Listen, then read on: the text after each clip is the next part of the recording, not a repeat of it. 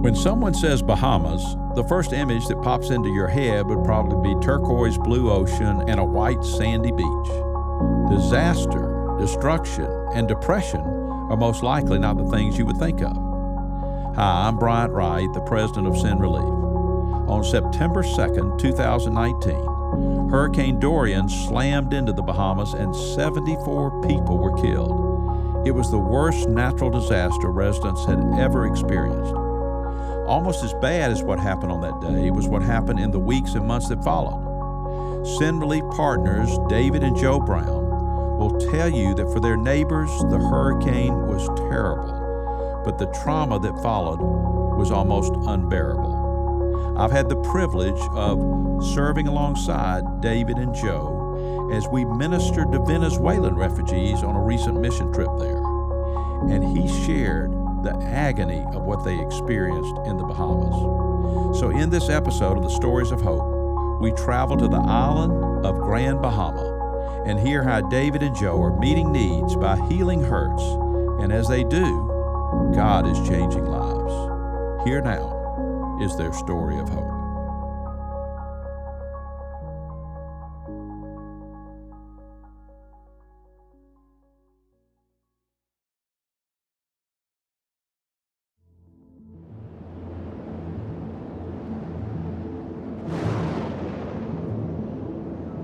We had been traveling around on Abaco for about 30 minutes when I told Jo, I said, This is horrible. And we realized there was nobody there except people that were recovering bodies. There were no dogs, there was just nothing on Abaco Island. In the fall of 2019, a Category 5 hurricane roared across the eastern Atlantic Ocean. People in the Bahamas will never forget the name. It was called Dorian and it was the most devastating storm to ever hit their island. Dozens of people were killed, and in the days and weeks following the storm, hundreds more were declared missing. With 185 mile per hour winds, Hurricane Dorian did $5 billion worth of damage. I think there were five buildings that were left. Over eight feet of water stood on the airport for two days. And it was just an amazing thing to see what was once hangars, what was planes that had been scattered in some areas that had not moved off the airport since the storm came through.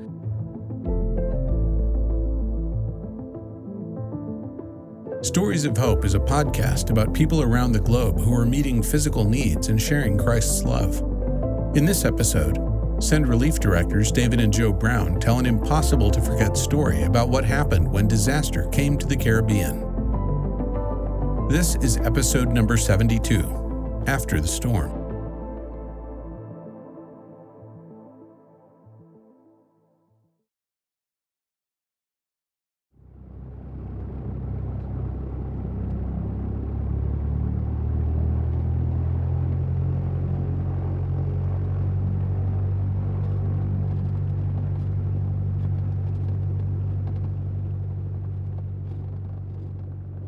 When we were able to charter a plane and get out to Abaco Island, it's some of the worst disaster I had ever seen.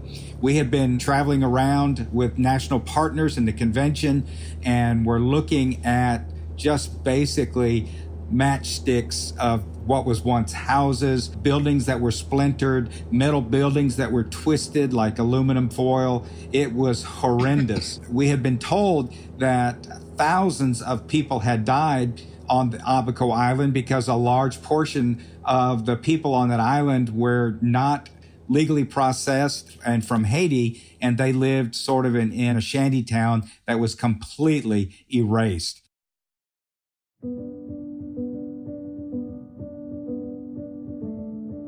Because of the nature of island life, everyone knows everyone else on Abaco Island.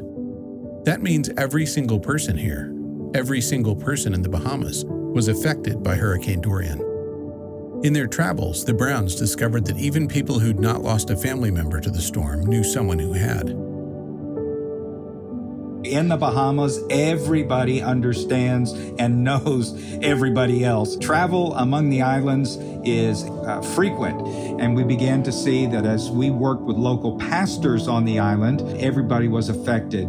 So we began focusing on feeding projects and uh, simple things like laundry facilities and children's activities for people in and around Nassau. As they coordinated relief efforts, the Browns built trust with the islanders and began to hear their stories of trauma and survival. As a trauma counselor, Jo in particular was able to be a listening ear in their time of mourning.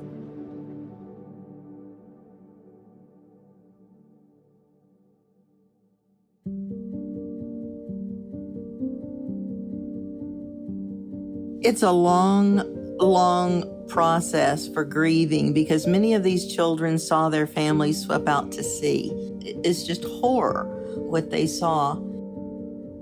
I remember one story that really touches our heart. And a young mom who was caught up in the rising waters had clutched her six year old boy and a baby, one that had to be carried, about eight month old baby and the waters kept rising and rising and rising. And at one point, in order to stay afloat, she had nothing to cling to. She had to let go of her older son. And she knew that by letting go of one child, you know, the, the chances of him dying was real. And imagine her having to make that oh decision will the baby live or will the older son live? You know, that story had a happy ending because as the water subsided and they were later reunited, they found that the boy had survived the flood after he was swept away and was reunited with his mother. But think about the trauma that that son will have to deal with and understanding that his mom let him go in the midst of a crisis when he needed her most. Sadly, this story was not a unique one as more people shared their tales of survival. One of the projects that we were able to help the convention with was to send counselors to various areas. And one of the pastors went to the schools in New Providence and Nassau. And one of the children came up to him and just sat there and started crying. She was in the shelter because her island was obliterated. And finally, he just said, I sat with her. He said, I didn't know what to do or what to say. The child was like eight years old. Finally, he said, Do you want to talk? And she says, I saw my grandfather just swept away.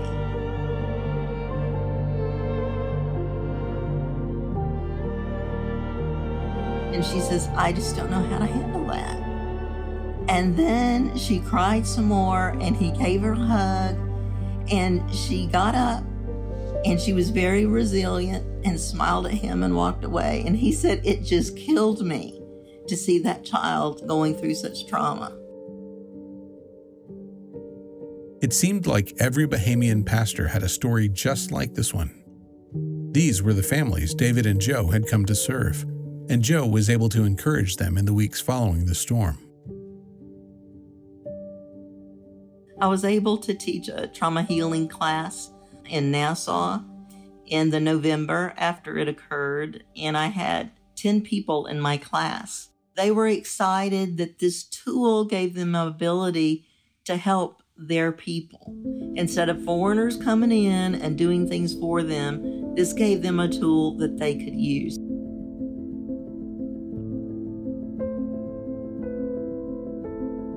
People are traumatized in seconds and they carry along the, the difficulty of being able to cope with life and nightmares and just their whole life has been changed. So things like the trauma counseling that Jo trained other counselors to do obviously provided great tools that helped local pastors and mm. counselors through our network of churches on the Bahamas to use this as a ministry link to reach into their communities to help children as well as adults in dealing with the trauma they experienced.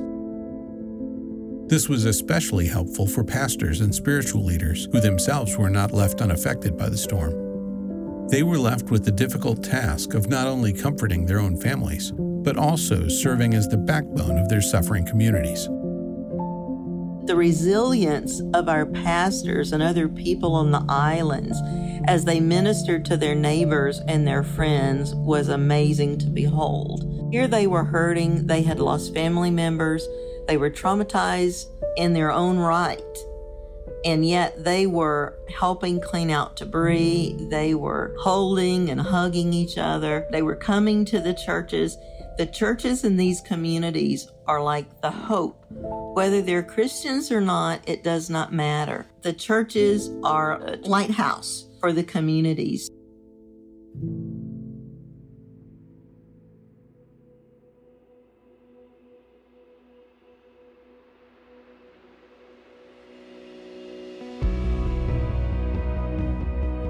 as David and Jo stayed on the islands for weeks and months after Dorian's initial impact. They made it a priority to both emotionally and physically support these pastors as much as they could. That meant partnering with Southern Baptist disaster relief teams in the construction of their places of worship. Part of our disaster response centered around the rebuilding of these churches on Grand Bahama with the Southern Baptist Disaster Relief Network in partnership so that these community hubs could be up and continue to, to be a resource to the communities that they serve. They're not large communities, but it's a place where people come to socialize, they come for help, they come for opportunities for worship, they come to do all kinds of social things. We love the DR network and we love the volunteers and we appreciate everything that they do to sacrifice to come and help during a disaster. The Bahamas was hot. The areas where we were working didn't have uh, power or bathrooms. Everything that we had to carry in for a day's work, we had to bring with us. These volunteers from the U.S. stepped up to the task and did an awesome job in sacrificial service to their brothers and sisters in the Bahamas. Volunteer teams continued to help David and Jo in their relief projects, and together, they were able to establish feeding centers to ensure terrorized families got emergency food rations. By holding food distributions at local churches, David and Jo were able to strengthen the relationships between the churches and their communities, cementing valuable gospel relationships for years to come. Jo also continued trauma counseling programs with local community and church leaders, equipping them to face the coming months with practical tools for finding healing and wholeness for them and their families.